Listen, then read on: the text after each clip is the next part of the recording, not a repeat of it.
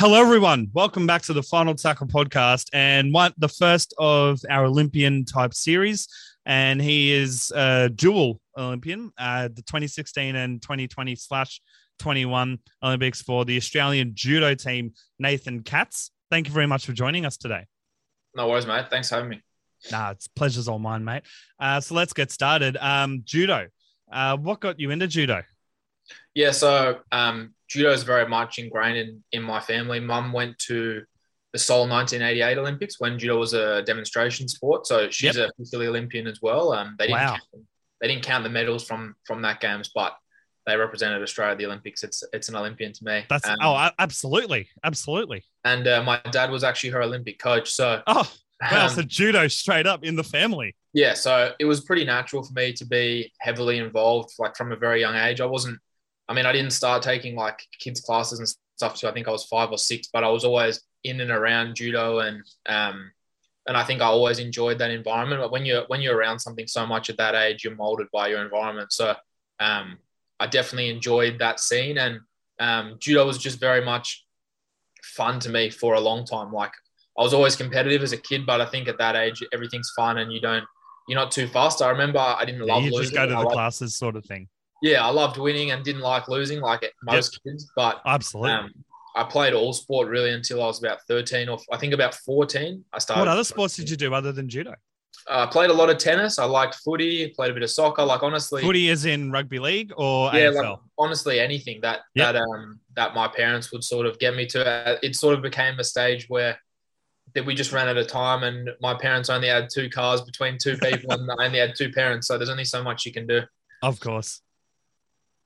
Um, but yeah, so then at about 14, I started just doing judo as opposed to a bunch of other sports. I think it's that pretty critical age where you can be good at a lot of things or try and be great at something. And Yeah, I excel at decided one. Yeah. I decided that judo was was what I wanted that to be. Well, absolutely. I mean, and the proof's in the pudding. Um, as you said, your mum's an Olympian, your father was an Olympic coach for judo, and you yourself went to Rio in 2016 and Tokyo uh, just happening at the moment. You're currently in quarantine. Uh, first of all, how did the prep differ for this year's Olympics? Because it, there was an extra year, more or less, um, compared to the Rio Olympics. Yeah, I mean, it was uh, it was night and day different between between the two. In Rio, I qualified my spot officially in April, so um, Of that three- year, of that year, so about three months before the games. Um, Mm-hmm. This time, obviously, and so for three months we were preparing for one event. We fought a couple of other things and had a bunch of training camps and and that, but it was very centralized and focused around around Rio. Um, Yep. With Tokyo, the qualification system became much more difficult. We had to qualify through Asia instead of Oceania, which Ooh, in okay. judo is um, ridiculously more difficult. Um, the Asian countries are very strong, so. Of I course, yeah. actually, I actually missed qualification um, at the last event. I missed the quota position by one spot. I was one spot off qualifying. So um, I came home into quarantine and I was pretty down, pretty disappointed, having having missed out on my second Olympics, having put so much time and effort, and I had a lot of issues, I guess, physically over the over the period. So I was gutted, and um, I was having a bit of time off and nursing some injuries and some things that I was dealing with, and um, sorry, um, yeah, and then I got a call about 16 days before my day at the Olympics just to say that um, someone had been deselected. There was an issue with another person that had had been selected Mhm. um, that had qualified one spot ahead of me. So um, they said, Wow. "Look, you have uh, you have 16 days, get in shape, and and you'll be going to Tokyo." You had a golden ticket, really. Yeah, so it was it was definitely a whirlwind period. Having, I mean, building up for so long towards the games, and then dealing with Yep. the disappointment of missing out, and then getting sort of that second shot. I was very grateful, but I was really not preparing for the Olympics up until that point. I sort of did my prep so, over. so, so it caught, so it kind of um, disadvantaged you a little bit, as in because you could have gone a bit further in the Olympics. Do you think compared to last time, sort of thing? I mean, if I- you I would- that extra time. Yeah, I, I, I wouldn't want to say that for sure because the type of the nature of a sport like judo, I could have had an unbelievable prep and lost my first round match that I actually won off short prep. So Yeah. um, the the nature of judo, it's like so dynamic and and I know everyone always says anything can happen, but really at the Olympics really in a can. sport like judo, anything can happen. Um, Absolutely. sure, I would have loved a longer prep, but I mean, I also am a lot happier having the opportunity to be at these games and to get into the top 16 than to be sat at Oh, home and, and Mate, that's that. That's amazing. To like, let me put it this way: it's more than I've ever done for the Olympics. Let's put it that way. Ah, Um, and as you said, you know, you can do all the prep in the world, but nothing will prepare you for match day, for lack of a better term. You know, Absolutely. I mean, I think that's what everyone wants to go into an event like the Olympics, knowing that they've done everything they could, and and I still had that that belief and that confidence, knowing that with the time I had, I had done everything I could, and Yeah. I didn't really leave any stone unturned in my prep, and um, so you had no regrets, even like as you said, you you bowed out in the round of sixteen, but you have no regrets bowing out at that stage because you've done everything you could. yeah, that's right. Obviously, there's it doesn't it doesn't stop me from being disappointed. Um, of course not. No, obviously, my aim was to to be on the podium and to bring a medal home to Australia. you'll do it in twenty twenty four. yeah, I mean that's that's still the goal. But like I said, if you if you put it all on the line and and you don't have any regrets, then then you can live with yourself after that. Oh, absolutely. Absolutely.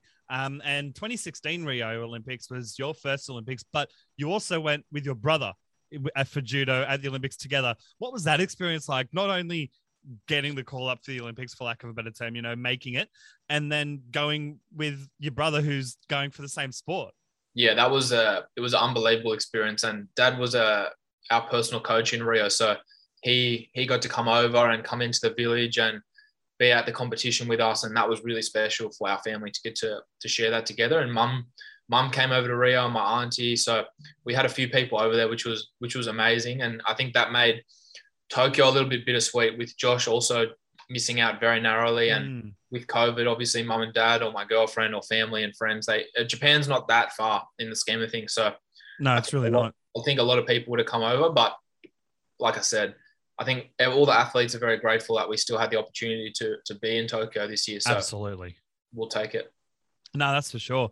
Um, and honestly, that's that's on it.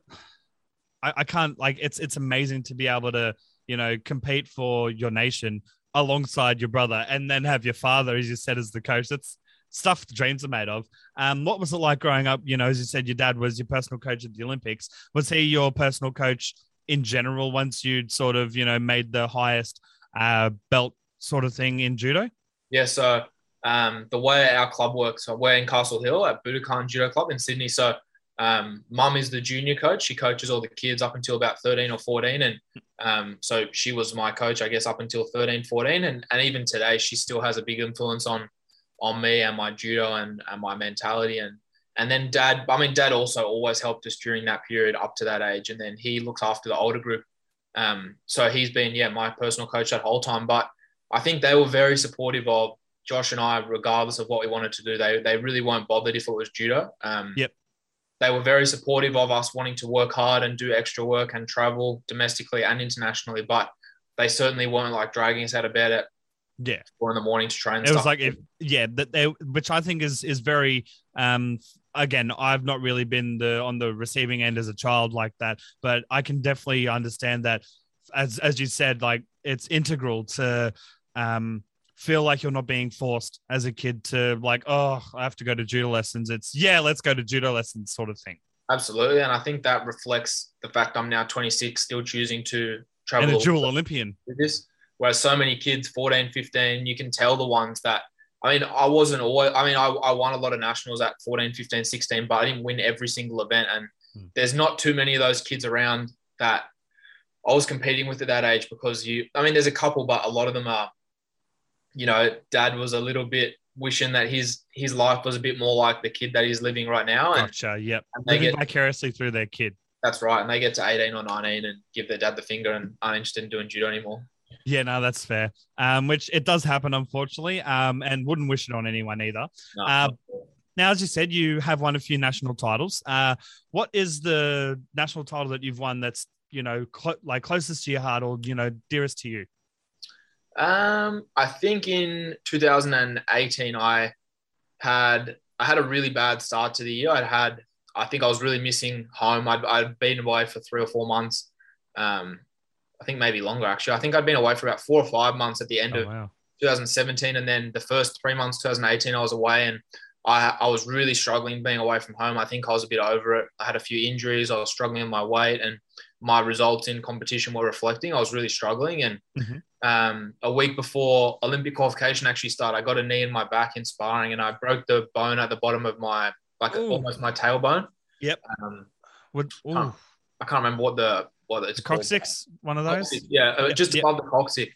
Yeah. Um, I shattered that. I got a knee and, and shattered it, and um, and I around that period I actually got took off all of my Judo Australia funding, mm. um, which obviously, as a full time athlete, relying on financial support on sponsors for sure, yeah, sponsors that was that was disappointing and upsetting, especially when I wasn't too happy with myself anyway. I had been struggling for a bit, and um, and then that happened. So could have been understandable to chuck it all in and leave the sport by that yeah, sounds. I mean, to an, I think I haven't really ever had like that sort of like quit when things became really difficult mentality. I sort of okay. I had a little bit of a chip on my shoulder when that happened, and I sort of wanted to prove the people wrong that oh, you can take me off funding, but I'm still going to be the best, and I'm still going to win, and I'm still going to get what I want to get to. And yeah, um, I got healthy and got back on the mat about four weeks before the nationals, and um, and I had a really good day that day. There were two boys I had lost to previously. I'd beaten them both, but I'd, I'd lost to them previously, and um, I beat them both on that day and won the nationals. And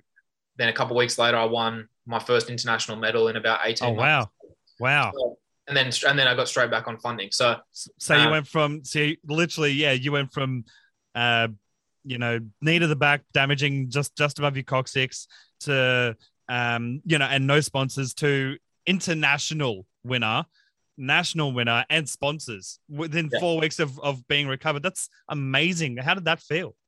I mean, it was a big relief, I think, because I'm also aware that this isn't something I can do without help of Judo Australia, personal sponsors, um, and that sort of thing. So I'm, I'm reliant on that to make to make I guess this dream happen. And I knew it was at the time it was only two years out from Tokyo, so I knew that the momentum was going to be important uh, to mm. qualify. Obviously, the games got delayed, but um, yeah, I mean, it was a big relief. I hadn't won a senior nationals at that point, and and I think it was just like from that point on, I didn't really care anymore about what people said or what people thought or the opinions they had. I knew that if that my team backed me and believed in me, then then that was enough, and that and that I could I could get where I wanted to get to. I think. Oh, that's awesome. As they do say, back yourself, and you know the rest will follow. And absolutely agreed with that. Um, as as we just touched on the 2021 or 2020 slash 21 uh, Tokyo Olympics was uh, for lack of a better term, a clusterfuck. Not the current, not, not how it's being run or anything. Mad props to everyone who's run it, but obviously with COVID and having to postpone it is more so what I'm meaning. Um, how did you personally, as you said, you only found out about 16 days before you know it was ready to go and all that, but um, in general, when it was announced it's being postponed, how did that news hit you, and how how did you feel about it? Yeah, I mean, it was a crazy period because obviously I went to Rio and um, I was in Rio. I was actually beating a boy. I think with about 20 seconds to go to make the last 16 then that I'd beaten before, and I just made a bit of a mistake and I lost and I was shattered after after Rio, much more so than the way I am after Tokyo. I was I was gutted and I was so disappointed. Um, and I carried that with me for a long time. I don't think I was like really. I didn't think I appreciated the fact that I'd been to the games and and represented Australia and um, and I think it's something that people should be proud of, regardless of their outcome at the games. But I really wasn't. I think for for a number of years, I didn't like talking about Rio much. I didn't like watching it. Um, I didn't love sort of being involved in that sort of Olympic stuff because it just didn't feel. I didn't have that many positive memories, to be honest. From you, you didn't feel like an Olympian sort of thing, would you say? I mean, I, I was. I knew I was, but I, I, don't think I felt really proud of it or um, I, I, felt a little bit bitter towards the whole games, just the way that my competition went. So okay. when they announced that the games was postponed, I think it was the first time that I really appreciated and felt a bit more proud of some of those experiences, just because you know everyone's always says like the you realize what you don't have, or you realize what you have when it's gone, and that's yeah. sort of the way I sort of felt about Tokyo. Like that was what we'd put so much effort into, and and then to think that I mean they they were talking about cancelling it before it was yeah, delayed, and then even probably up to six weeks before they were still talking about cancelling it. There were rumors all the time, and whenever I'd see a physio or a doctor or someone, they'd be like, "Oh, have you heard the games?" And I was just, just it was tiring, obvious, honestly. Um, so I think that was a big turning point, obviously, for me. And and then and that's when I realized like I'd do anything to get back to to that Olympic stage. And it was obviously a difficult year for a lot of athletes I mean, not just athletes, people. There were people with a lot more struggles than than athletes wanting to go to the Olympics and dreaming of the Olympics. But I mean, without being um, self-obsessed, that's all that most athletes that are aiming for the Olympic Games are focused on. Always, so absolutely, yeah. It was a it was a difficult year, but I mean, we got through it, and I mean, it's a difficult year now too. There's a lot of other stuff going on more important than the Olympics, but um, yeah, I'm glad that we got to the games and that they were run safely. Oh, absolutely. Um, because there was obviously news of um there being like 120 something connected cases to people and Olympians in the village. Did um, any of that affect you and your, you know, having with the protocols while you were over in Tokyo? No, we've traveled a lot this year for judo. So this is actually my fourth hotel quarantine. Um, oh, yeah. In so eight months, far out. 50, today's my 51st day in hotel quarantine this year. So I um oh. yeah, I, wonder if anyone in Australia has done more. That'd be interesting. Probably we can find out. We'll put the question to people, and when this goes up, we'll be like, well, I'll put a poll. Say, have you spent more than fifty-one days in quarantine this year? Yeah, I'll, I'll buy anyone a case that has because they deserve it. Um, mm. but yeah, so I was pretty used to the traveling and the wearing masks and the COVID testing and all that sort of thing, and it was honestly a relief to be honest because um, Sydney had been in lockdown, and when we went over there, I thought it was going to be much, much stricter than what it was. I thought you'd be in your room the whole time. And yeah, well, that's the vibe that I was getting from the news. Yeah, and it, and it wasn't really that bad. I mean, the Olympic Australian Olympic team did an amazing job at keeping our country quite isolated and, and mm. quite safe. They had their own gym in the basement, didn't they, or something? A gym in the basement. We had like a nutrition center, so you you didn't have to go to the dining hall if you didn't. Yeah, I, so I've been seeing it on TikTok. I, I saw the. I'm sure you've been keeping up with that on TikTok as well. Um, and is it really, you know, as you were saying, um, as structured as that? Yeah, it was amazing. They had recovery center, gym, food, all the rehab stuff like physio and doc. Honestly, you could probably um, not leave the Australian building. We did. We still went to the the dining hall like for lunches and dinners, but we had our breakfast always like just in our building because it was it was safe and easy to do so. I mean, I'm also not scared of COVID. I'm, I'm conscious no, of being safe and healthy, but I'm not afraid to leave my room also. Of um, course. Uh, was there any, uh, did you, was the Australia building, was it each country had their own building or was it two countries per building sort of thing? So the bigger teams mostly have their own space. I think we had a, a few of the smaller Oceania nations at the top of our building, like 16 yeah. and 18 floor, something like that. Yeah. But we had largely our own building uh, and at least our own section of that building. So we didn't have to get lifts and, and that sort of thing, which was great. Like I think they did, they did such a good job at um, making everyone feel comfortable and safe. And like I said, I wasn't worried about that when I went, but I certainly didn't have any worries over there. And I was we were doing COVID testing every day, so I don't think you could have really been in a much safer spot to be honest. Other than the fact yeah. that there were so many people from different countries, um, you couldn't have been more looked after. Oh wow! Well, mad props to the International Olympic Committee, Tokyo, Japan, and everyone involved for organizing that so perfectly. Um, and 2024 uh, Olympics is the next Olympics, so only three years away because of the extended uh, delay of Tokyo. Uh, do you hope to, you know, try and have a go at for a Uh, little word vomit. I'll do a quick. So 2024 Paris Olympics. Do you hope to make it? Yeah, absolutely. So, um, yeah, with with one year less, there's there's a bit less time than we had after Rio to sort of like smell the roses and have a bit of time off and and to rest for a little bit. So I'm going to have a little break now, uh, just to get some of my body sorted. I mean, a break from high level, high like full time training. I'll yeah. still training and stay in shape, but um, I want to get sort of my body a bit right. I've been dealing with a lot of injuries in the last nine months. Um, okay, what, what sort of injuries would those be? I've got I've got a small tear in my elbow, um, and I've got a bulging disc and a, a stress fracture in my back, which I've been the main things that I've been sort of dealing with for the last nine months. And and, um, and you competed with those at the Olympics. Far I mean, out. It sounds it sounds wild, and, and definitely I think there weren't probably too many people with too much more stuff going on, but I think people would be shocked if they saw the warm up room at an Olympic Games. Um, oh. The amount of people that have issues going in that they put aside for a day because it's their life, it's their oh, dream. Oh, that's it. Like rugby league players play injured, for lack of yeah. a better term, you know. But it's still crazy to think about, you know, especially with this sport um, like judo, where you need all of your bones basically intact. Um, how do you deal, as you said, with the you know the bulging disc and all that, especially at, at the Olympics?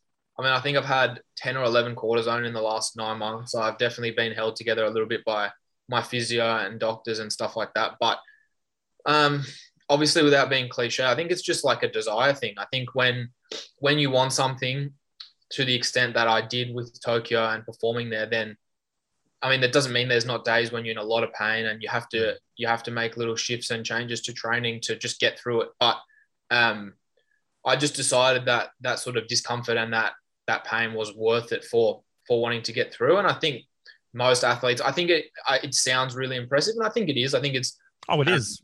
I think it's great that people are able to do that, but I think it's just it's really ingrained in like the culture of sport at that level that people are it's willing. Just, it's just what you do. It's a known thing, sort of thing. Would you say? I don't know. I don't know where I read it, but I think it was someone that sort of said like they'd lose an arm or they'd lose a leg or something to win Olympic gold medal. And I think if you did a survey around the village of how many people would be willing to like have significant physical damage to to get that would be surprising to people about how many because there's not That's much, how committed you guys are. There's not much that most people wouldn't do to achieve, and it's not just the Olympics, but most you see the footy boys like you know they'll give anything to win a grand final. You know, absolutely. So. Um, yeah, I mean, I got through it. I'm happy to have gotten through it, and now I'm, I'm looking forward to a little break and then and a bit of rehab. Yeah, we'll do Com Games next year. That's uh, yep. July. Where's that at? In Birmingham. Oh wow. Yeah, so the UK obviously seems to be doing a bit better with vaccinations and stuff than we are. So I'm hoping that by this time next year it'll absolutely be like on top of for sure. Yeah, I'd imagine so. So that's exciting, and then it'll be two years until Paris. So absolutely, I think it's very. So it's go go go, especially with the. So you've literally got next year, and then you've got uh, Paris right after, more or less. Yeah. So um, I think this period now is going to be really important to like unwind, get healthy, and and mm. be really motivation's never been an issue, but get that love and desire back. Um, yep. For the new cycle, because it is a long three years doesn't sound like a long time, but it goes so fast when um, qualification starts in some aspects, but it also goes very slow from a physical mm. perspective. So, um, yeah, I'm looking forward. There's a lot of big things coming in the next couple of years. I think Josh, my brother, and I are really getting towards our peak. So, um, I think it's an exciting couple of years for sure. Oh, absolutely. Um, and just touching on some injuries and whatnot, as you said, you know, your your back and um, you know, your elbow and stuff. What were there any setbacks and injuries that helped shape your path to the current Olympics that had just happened? Um, it's it's difficult to say in terms of health. I mean, when I think at when I was 16, I uh, I had a really like a, a fairly minor tear in my knee, like a, I think my meniscus, like maybe grade yep. two. So like surgery wasn't necessary, but it wasn't great, and I had it injected, I think, um, and strapped up and stuff. It was about two weeks before our nationals, and um, that year was the first year that I was aiming to get to like the under 17 world championships, and yep. I was also fighting in under 20s and seniors. So oh, shit, I I did that knee about two weeks before, and I remember sort of it's that age where I, it was pretty clear that I wanted to go to the Olympics. I wanted an Olympic medal. I wanted to do this for a living, for a job, and yep. I wanted to put everything into judo. And when I did it, you know, like I sort of said to my dad, like, well, I have to fight. Like, I can't not fight because of this. Like, there's too much on the line. And uh, obviously, when we were younger, there, that wasn't a thing. Like, we weren't allowed to strap stuff up to be able to, like, if you were injured, like, you didn't fight. Like, you take the week off, sort of thing. Absolutely. Or as long as you needed. And yeah, that was sort of, the yeah. first time that I said to dad, like, come on, like, I want to, this is what I want to do. Like, and they sort of, mum and dad sort of helped me get through that period of, you know, like a lot of physio and strapping my knee up and, and I mean, it, it, paid off that year at the Nationals with the little tear in my knee. I won under 17s. I lost. Oh, wow. in, I lost in the final of under 20s, and I lost in the final of senior men. So it was my first. So you made two finals and one, a third one. Yeah, and that was my first time ever fighting seniors at the Nationals, like open age. Wow. Um, and, and you made the final. Wow. Yeah, and I think that was that was sort of when that was a really good teachable moment that that there's a difference between things that set you. Obviously, if I ruptured my ACL or I don't know, broke my leg or something That's of like course that. a setback. Yeah. You, you, can't fight. There's nothing you can really do about a broken leg. You, you can't fight a broken arm, yeah. whatever. But yeah. this there's there are things that you can push through and overcome. And and I think a lot of it is mental because I didn't really train for that that two weeks or so before when I did my knee. So I think that was a big teaching point that um, things can go wrong and it doesn't mean that's the end of the road and they don't define your story, but you can sort of push on. And I think they were they've helped me a lot in the last 12 months when um, things have, you know, like my body's failed so many times that it would have been so easy to go, oh, like this is just too hard, and I would have had a great built-in excuse that my back, my rib, my elbow, blah blah blah. But um, I think no one really cares about that stuff until you really make it. To be perfectly honest, like it's a it's a great story. People feel sorry with you for you, but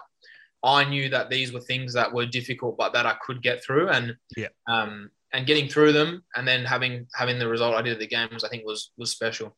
Oh, of course, because as you said, even rugby league, you know, people would be like, "Oh, I made reserve grade. I would have made NRL if it wasn't, you know, for me knee or me back." But yeah, as you said, um, tenfold agreed with that. It's yeah, I, I absolutely resonate with that.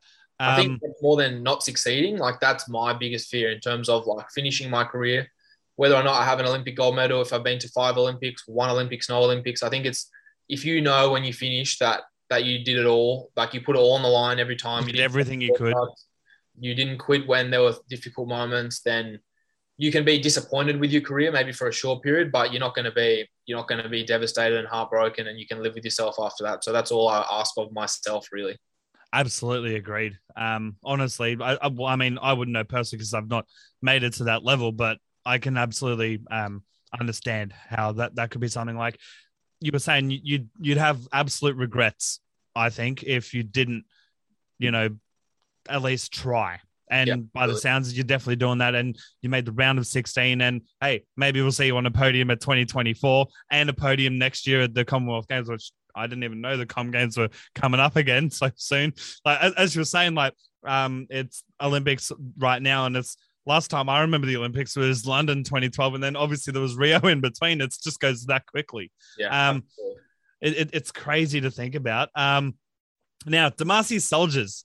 Uh, I know uh, we, we had a chat just before we started recording, um, but I found on Google, you know, your inspiration uh, for this year's Olympics was Damasi's soldiers. Did you want to uh, uh, mention as to why or how that came I mean, about?